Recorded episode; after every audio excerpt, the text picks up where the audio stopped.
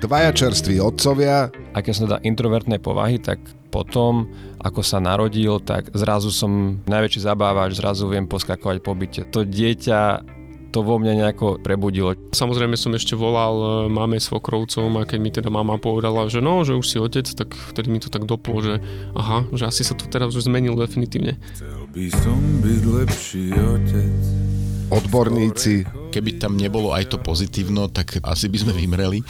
Len ťažko sa to ako keby, poviem to tak, že predáva dopredu, lebo ťažko si to tí ľudia vedia predstaviť. Ale zase potom, keď to príde a sú tomu otvorení, tak zistia, že, á, že to sú také vlastne akože veľmi obyčajné a jednoduché veci, že to nie sú nejaké veľké zázraky a zároveň sú čo takého zlého môžu starí rodičia urobiť dieťaťu? Že mu dajú šonku?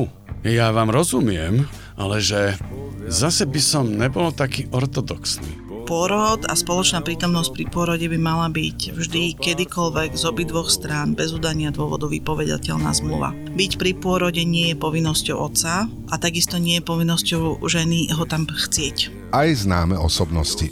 Viete, čo je podľa mňa akože vrchol, že čo je sexy? Že otec s nosičom.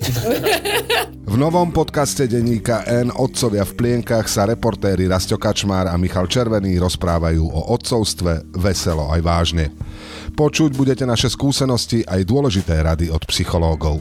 Ešte panuje to presvedčenie, že ono je také dobré dieťa, že on sa tam tak sám hrá v kútiku, že on sa tak sám prebaví, hej. Ja keď to počujem, tak mne začnú blikať všetky kontrolky tom období tých veľkých pochybností tesne pred porodom byť tam a počúvať a možno ani neposkytovať rady, lebo chlapi väčšinou, keď e, majú úlohu, tak potrebujú zobrať šrobovák žarovku a vyriešiť ten problém. Ale my ženy väčšinou potrebujeme len tie rameno aby, a tie objatia, aby sme sa vedeli z toho strachu vyrozprávať, dotknúť sa a nájsť, zmobilizovať sebe tú silu, ako ísť ďalej.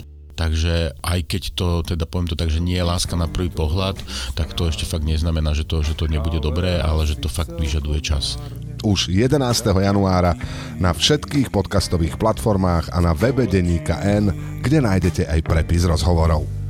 Zaslúžia si naše mami, lepších synov než sme sami, kto už nás.